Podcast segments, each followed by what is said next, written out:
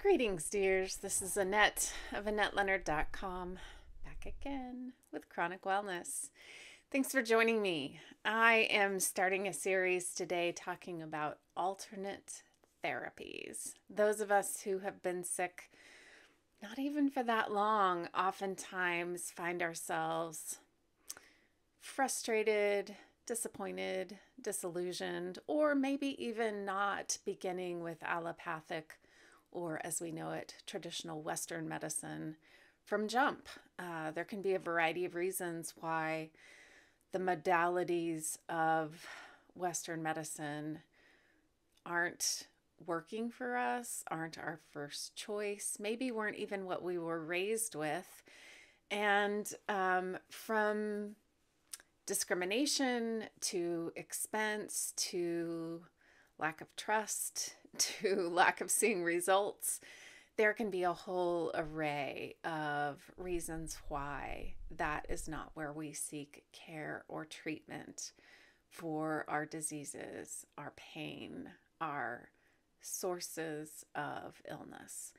And from diagnosis to treatment to long term care, there are a wide array of therapies that are considered alternate, but for many of us might be primary.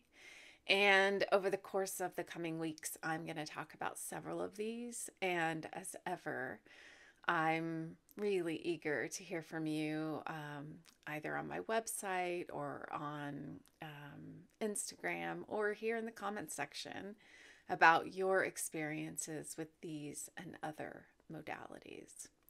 So, I'm going to start things off by talking about acupuncture. Acupuncture is a traditional Chinese medicine practice and it relies on following the force that is qi, the life force that is qi throughout the body.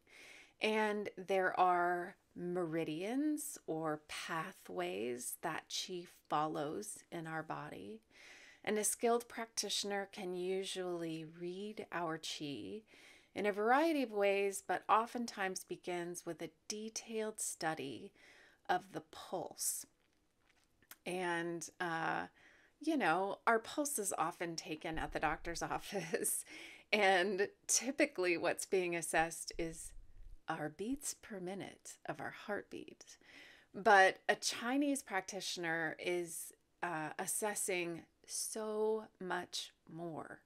Someone who is uh, astute in Chinese medicine can read things like the condition of our organs and uh, which organs need particular attention and the strength of our chi in those various organs just from spending time at one of our wrists inspecting our pulse which uh, is indeed a, an amazing thing to behold when we've been taught here in the West that all you can detect from a pulse is one's beats per minute. Um, and then it is typical for one to take off some amount of clothing. Oftentimes, for me as a woman, that has been stripped down to your underwear and bra and lay on a table um, comparable to like a massage table and have a series of very, very thin needles that are usually quite long inserted in specific points in the body tuned to address what is out of balance. And not being a practitioner of Chinese medicine, I never know what those points are or specifically what they are meant to address. And sometimes the points can be in your ear or on your face and then anywhere on, you know, your chest and sometimes legs or feet, uh, sometimes in the belly.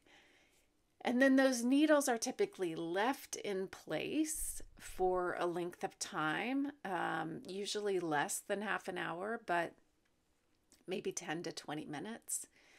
And then uh, you're left just to relax on the table, usually alone in the room.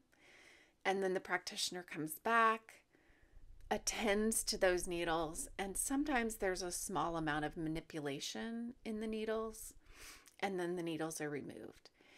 And uh, it's typically a pretty benign experience in that there's not a lot of pain. Occasionally, upon insertion or when there's a little manipulation, I found some discomfort, um, but but no excruciating or tremendous amounts of pain. Uh, relaxing on the table with quiet music and turned down lights was, of course, quite relaxing uh, in the waiting. And oftentimes, people are re- recommended uh, for a particular situation in their life to do a series of treatments. And maybe it's sort of eight to 10 over the course of three to four months, etc. And people can see an acupuncturist for fibromyalgia, for back pain, for issues around insomnia, and a wide variety of other conditions. So, particularly if you have pain conditions and you haven't investigated um, acupuncture, it might be something to learn more about. I can't speak to what treatments in your area cost um, and whether or not it is at all covered by your insurance. It's often not. But in my area, I was able to find a practitioner who had group treatment rooms where four to six of us had treatment tables all in a common room where we were asked to only pull up our pants to the knee and pull up our shirts to expose our bellies or our arms, but not fully disrobe.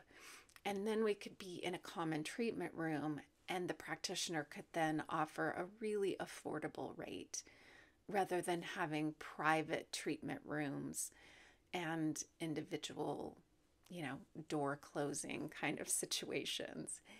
And so you might look up community acupuncture uh, to see if something similar is available to you if paying a premium price like $75 or more per session would be cost prohibitive. For me, uh, my chronic fatigue syndrome became so eclipsing that my energy just really could not sustain acupuncture treatment for a period of time. And I'm now on blood thinners, and uh, having any kind of needle work re- means that I'll have bleeding and bruising. And so I don't currently go to acupuncture, but I did find it energizing I did find that there were ways in which it addressed and alleviated pain. And it certainly was a relaxing time out. And, uh, and I did find energetic benefits uh, from going to acupuncture. So that's a bit about acupuncture, and I wonder about your experiences or if you have more details to fill out the picture of the ins and outs of acupuncture. And as ever, uh, hearing from you matters to me. And we'll continue this series about alternate treatments next week. So until we're together again, I hope that you are finding meaning and beauty and that there are ways in which the changing of the seasons are contributing to your wellness. I love you and I'm thinking about you. And until we're together again, be well.